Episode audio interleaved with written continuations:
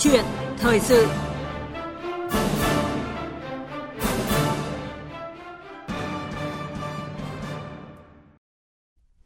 Thưa quý vị, thưa các bạn, tại phiên họp chính phủ thường kỳ tháng 11 diễn ra cuối tuần qua, rất nhiều số liệu thống kê cho thấy những gam màu sáng trong bức tranh kinh tế Việt Nam năm 2022. Có thể kể đến như là kinh tế vĩ mô duy trì ổn định, lạm phát được kiểm soát, chỉ số giá tiêu dùng bình quân 11 tháng tăng 3,02%. Các cân đối lớn được đảm bảo. Nhiều tổ chức quốc tế tiếp tục đánh giá tích cực và dự báo lạc quan về tăng trưởng kinh tế năm 2022-2023. Như Quỹ tiền tệ quốc tế đánh giá, Việt Nam là điểm sáng trong bức tranh xám màu Dự báo năm 2022, Việt Nam tăng 7% là mức tăng trưởng kỳ tích và đứng đầu ASEAN. Mặc dù vậy, người đứng đầu chính phủ cũng nhấn mạnh không ít khó khăn thách thức phải đối mặt xử lý, trong đó có việc giải ngân vốn đầu tư công chưa đạt yêu cầu đề ra, nhiều doanh nghiệp còn gặp khó khăn trong tiếp cận vốn tín dụng, đời sống một bộ phận người dân còn khó khăn. Thủ tướng yêu cầu chủ động và quyết liệt hơn nữa trong đẩy mạnh giải ngân vốn đầu tư công, triển khai thực hiện các công trình trọng điểm, nhất là về giao thông năng lượng. Và tại buổi làm việc mới đây với chính quyền tỉnh Bình Dương, Thủ tướng nhấn mạnh việc phải ưu tiên gỡ khó cho doanh nghiệp mở chiến dịch thúc đẩy giải ngân đầu tư công. Kiên quyết không để tình trạng dự án được giao vốn nhưng không giải ngân được hoặc giải ngân không hết vốn được giao, trong khi nhiều dự án có khả năng giải ngân tốt nhưng không bố trí đủ vốn. Vâng thưa quý vị, thưa các bạn, ưu tiên gỡ khó cho doanh nghiệp, quyết liệt giải ngân vốn đầu tư công, đâu là giải pháp? Có lẽ không chỉ riêng với Bình Dương mà là yêu cầu đặt ra với cả nước trong bối cảnh nguồn vốn mồi thúc đẩy tăng trưởng chưa đạt yêu cầu đề ra. Đây cũng là nội dung được chúng tôi bàn luận cho câu chuyện thời sự ngày hôm nay với sự tham gia của chuyên gia kinh tế tiến sĩ Nguyễn Đình Cung, nguyên viện trưởng Viện Nghiên cứu Quản lý Kinh tế Trung ương. Và bây giờ xin mời biên tập viên Nguyên Long bắt đầu cuộc trao đổi. Vâng, trước tiên xin được trân trọng cảm ơn tiến sĩ Nguyễn Đình Cung đã nhận lời tham gia chương trình ạ. Vâng, xin kính chào quý vị thính giả nghe đài. Để bắt đầu câu chuyện thì xin mời ông cùng quý vị nghe một tổng hợp ngắn sau đây. Theo báo cáo của Bộ Tài chính, ước tỷ lệ giải ngân vốn đầu tư công của cả nước 11 tháng năm nay mới đạt 52,43% kế hoạch. Nếu so với kế hoạch Thủ tướng Chính phủ giao, tỷ lệ giải ngân đạt 58,33%, thấp hơn so với cùng kỳ năm ngoái là 63,86%. Hiện có 16 bộ và 29 địa phương có tỷ lệ giải ngân đạt trên 60%. Vẫn còn tới 27 bộ và 18 địa phương có tỷ lệ giải ngân đạt dưới 15%, trong đó có 12 bộ và một địa phương có tỷ lệ giải ngân dưới 30%.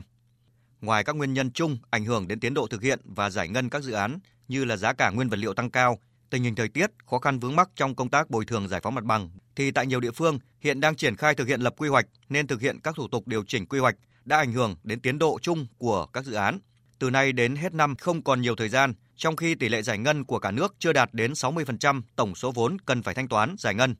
Bộ Tài chính cho biết đã nhận được văn bản đề nghị giảm kế hoạch vốn năm 2022 của 22 bộ, cơ quan trung ương với tổng số vốn đề nghị điều chỉnh giảm là hơn 7.969 tỷ đồng và đã đề nghị Bộ Kế hoạch và Đầu tư tổng hợp đề xuất của các bộ, cơ quan trung ương về việc điều chỉnh, tăng hay là giảm kế hoạch đầu tư vốn ngân sách trung ương năm 2022, báo cáo cấp có thẩm quyền theo quy định tại nghị quyết số 124 ngày 15 tháng 9 năm 2022 của Chính phủ về các nhiệm vụ, giải pháp chủ yếu thúc đẩy giải ngân vốn đầu tư công những tháng cuối năm 2022.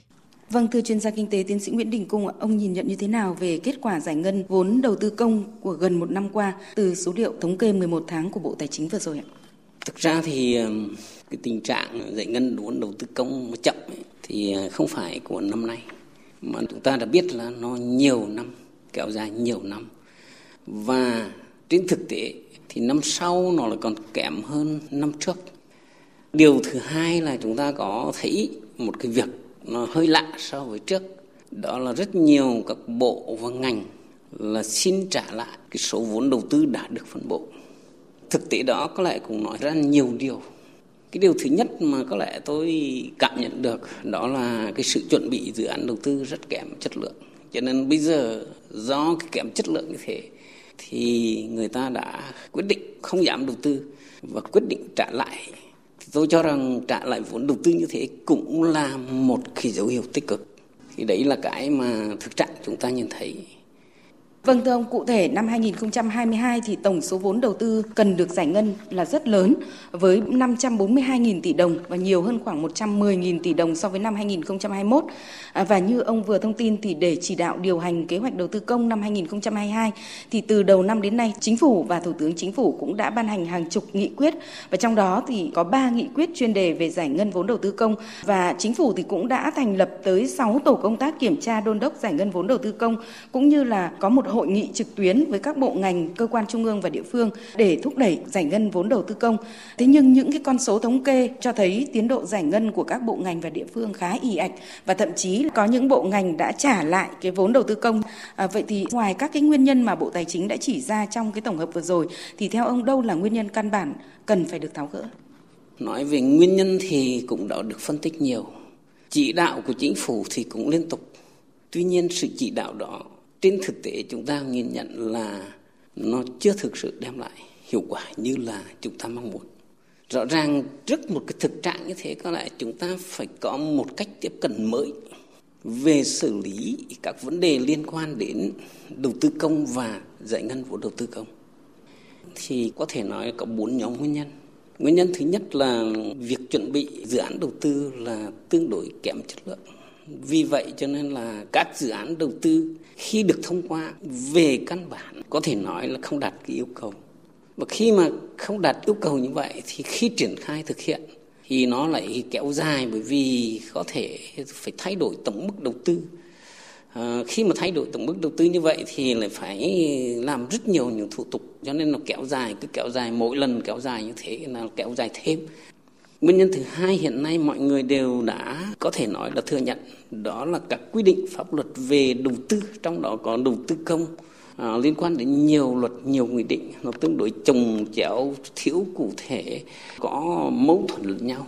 Nhiều khi người ta tuân thủ được quy định của luật này thì có thể nó không đúng với à, luật khác.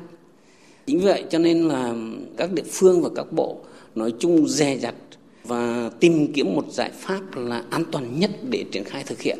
Mà khi tìm kiếm một giải pháp an toàn nhất để thực hiện thì mất rất nhiều thời gian, mà thậm chí là không tìm ra một giải pháp như thế. Cho nên họ sợ trách nhiệm,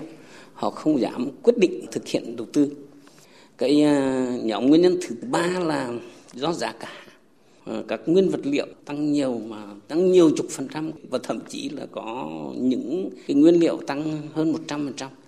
Chính vì vậy mà cái tổng mức đầu tư đã được duyệt, đã được trúng thầu trong các gói thầu. Bây giờ nó không đủ cái chi phí mà người ta nhà thầu như vậy thì nó có thể càng làm càng lỗ. Cho nên là người ta làm chân chừ để chờ đợi cái việc điều chỉnh tăng tổng mức đầu tư cho họ. Cái um, cuối cùng là theo tôi được biết nhiều cái nhà thầu phản ánh đó là thủ tục giải ngân tương đối phức tạp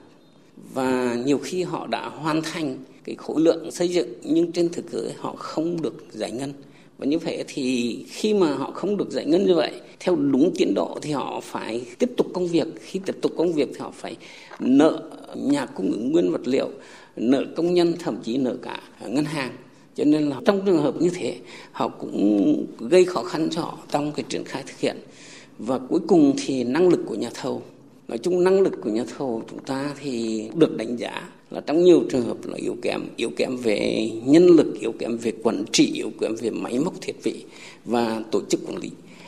Tất cả những nguyên nhân mà mình nhìn thấy như thế thì bây giờ mình phải chọn cái à, nguyên nhân nào à, vấn đề nào mà có thể xử lý được trong thẩm quyền của chính phủ trước mắt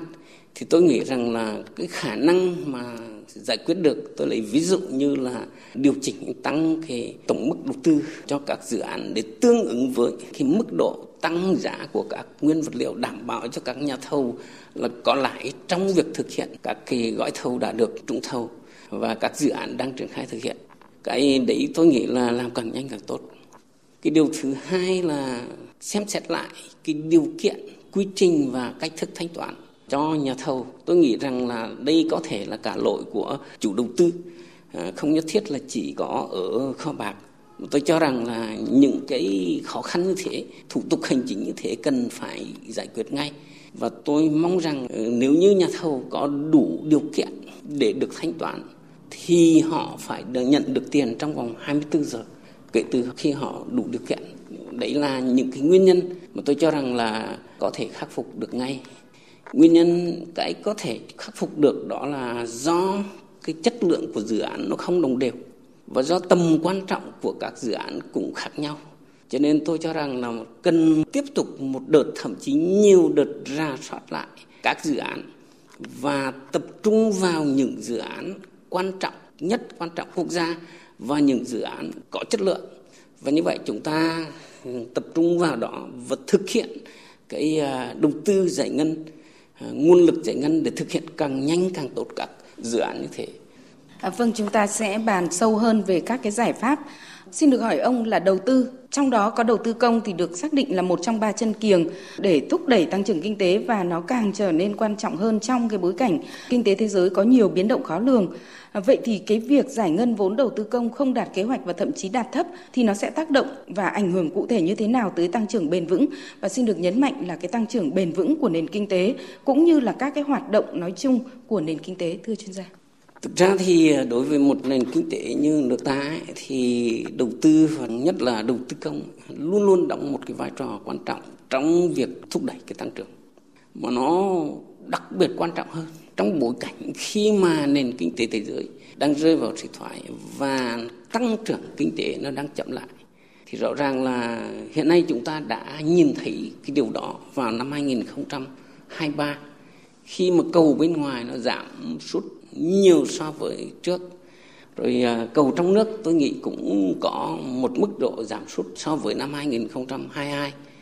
các chính sách tiền tệ và tài khóa không thúc đẩy nhiều, không có dư địa nhiều trong sự thúc đẩy cho tăng trưởng thì vai trò của đầu tư công như một động lực tăng trưởng lại cần phải được đề cao và đặt nó thành một cái ưu tiên số một trong chỉ đạo điều hành của chính phủ. Mà trên thực tế, chính phủ, thủ tướng chính phủ đã làm như thế.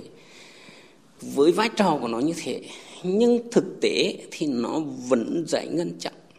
Và như vậy thì rõ ràng là nó không đóng được cái vai trò đáng có của nó và phải có của nó trong thúc đẩy tăng trưởng trong giai đoạn khó khăn này và khi mà như vậy, thì nó không tăng được tổng cầu của nền kinh tế, trong khi tổng cầu đang rất cần, đang rất yếu.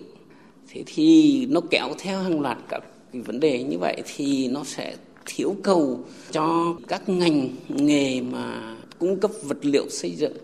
Rồi thì à, cung cấp công ăn việc làm cho người lao động. Và từ đấy thì nó thúc đẩy thêm cái tăng trưởng. Thì rõ ràng là cái giải ngân đầu, đầu tư công của chúng ta hiện nay còn có một nhiệm vụ cực kỳ quan trọng nữa. Đó là giảm cái mức độ thiếu thanh khoản của nền kinh tế. Tôi cho rằng cái điểm này cũng là điểm rất cần nhấn mạnh. Vì có đến mấy trăm nghìn tỷ tiền đầu tư công mà nếu giải ngân được thì nó sẽ tăng khi tiếp cận vốn của các doanh nghiệp đối nền kinh tế và giải quyết một phần rất quan trọng đối với cái thanh khoản.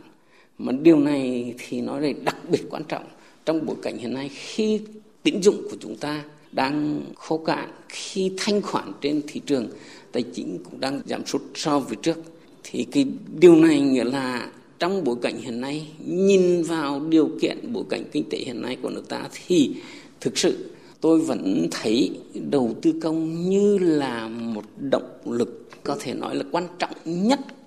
để thúc đẩy cái tăng trưởng và giải quyết những vấn đề có liên quan của nền kinh tế. Mà cái này nó nằm thực sự nằm trong tầm tay của chính phủ, của các bộ ngành và của các địa phương. Và rõ ràng chúng ta rất cần thiết phải tháo gỡ thực sự những khó khăn để tăng cái tốc độ, tăng quy mô giải ngân đúng, ít nhất đúng như kế hoạch đầu tư công đã được phân bổ. Rõ ràng giải ngân vốn đầu tư công đang thực sự là cái nguồn vốn mồi và tác động lên rất là nhiều ngành lĩnh vực của nền kinh tế và có thể nói là sẽ tháo gỡ trực tiếp các cái khó khăn cho doanh nghiệp trong các cái ngành công nghiệp xây dựng cơ bản như là sắt thép, xi măng hay là khai thác chế biến khoáng sản và các cái ngành kinh tế khác. Và chính phủ thì cũng đã xác định là việc đẩy mạnh giải ngân vốn đầu tư công là nhiệm vụ then chốt để thúc đẩy tăng trưởng kinh tế.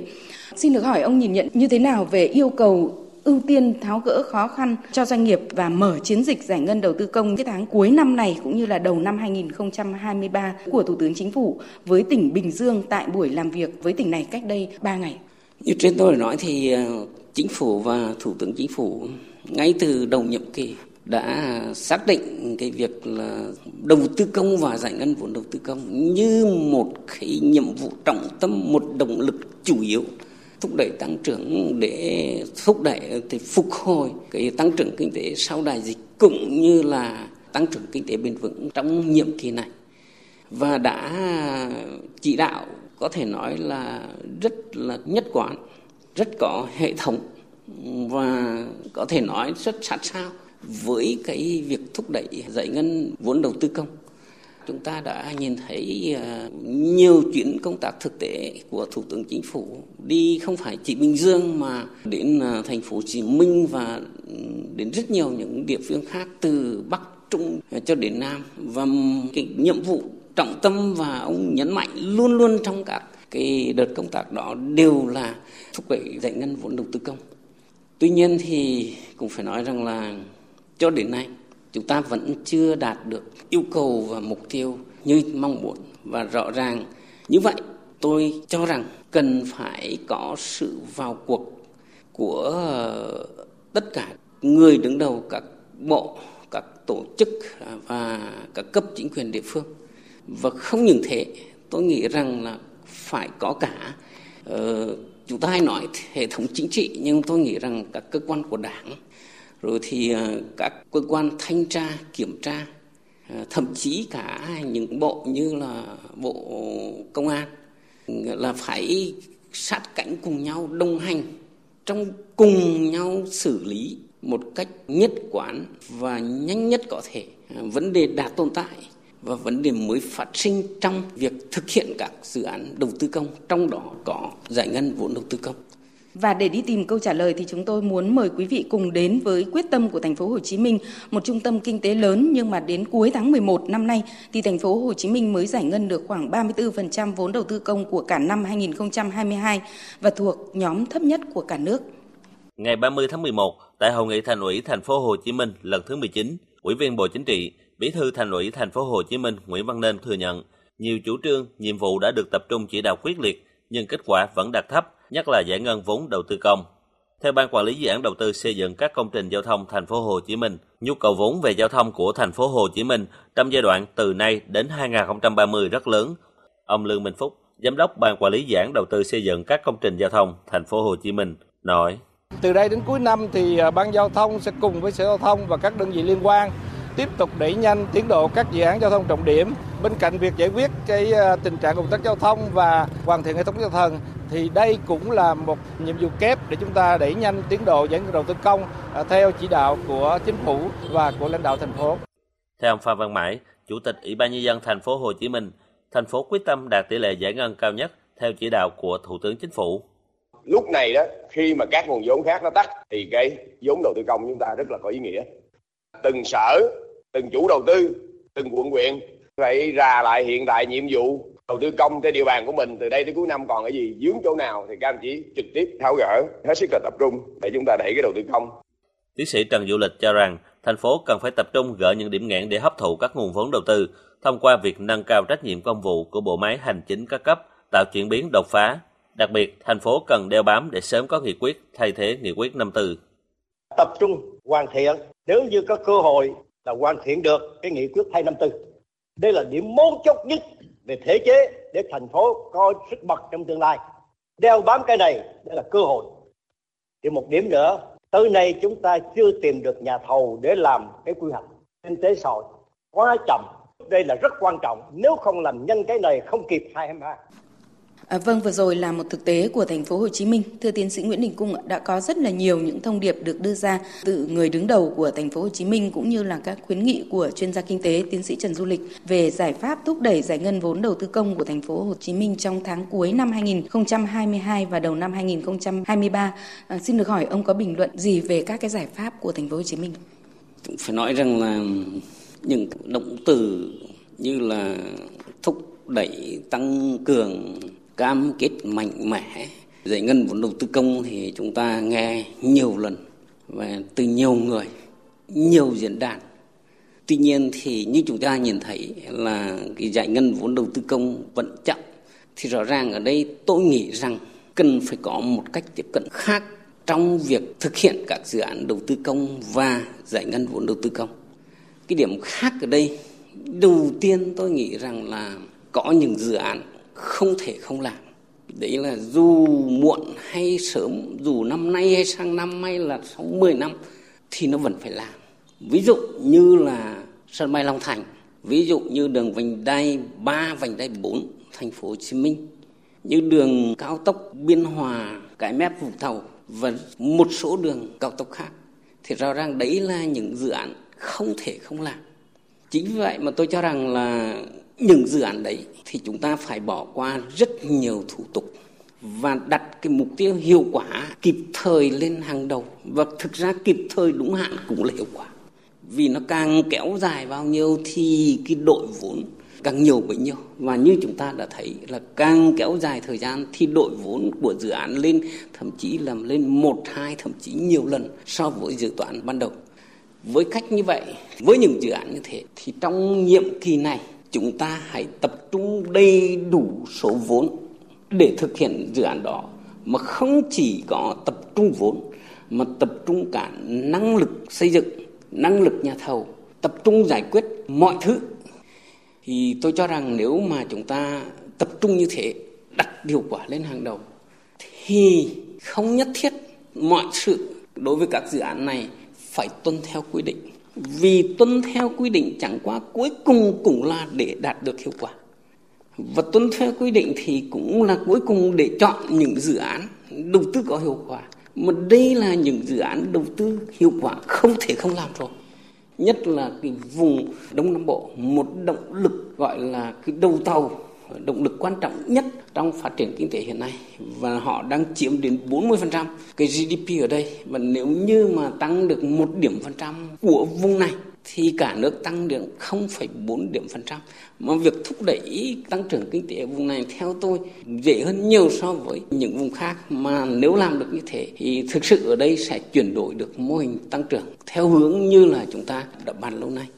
À, tôi rất là muốn lấy một cái ví dụ thực tiễn về giải ngân vốn ODA, một trong những cái khoản vay đầu tư công cho các cái dự án truyền tải. Và qua thực tế trong tháng 10 và tháng 11 vừa rồi với hai dự án là đường dây 220 kV Lạng Sơn Bắc Giang là dự án vay vốn ODA và chúng tôi chứng kiến nước mắt của nhà thầu vì 5 năm liền họ đã không thể hoàn thành được dự án này vì cái công tác giải phóng mặt bằng dẫn đến đội vốn lỗ lớn cho nhà thầu và với một cái cam kết là phải phải hoàn thành trong năm 2022 này, nếu không thì chủ đầu tư sẽ bị phạt với các cái cam kết vốn ODA. Và một dự án thứ hai đó là trạm biến áp 500 kV Vân Phong đấu nối để giải tỏa công suất cho nhà máy nhiệt điện BOT Vân Phong 1. Và nếu như không xong cái dự án này trong năm 2022 thì Việt Nam có nguy cơ phải mua lại cái dự án nhà máy điện BOT Vân Phong 1. Và rõ ràng là bây giờ cho đến thời điểm này thì dự án 500 kV Vân Phong và đấu nối thì đã hoàn thành trước 27 ngày và có thể đảm bảo được cái tiến độ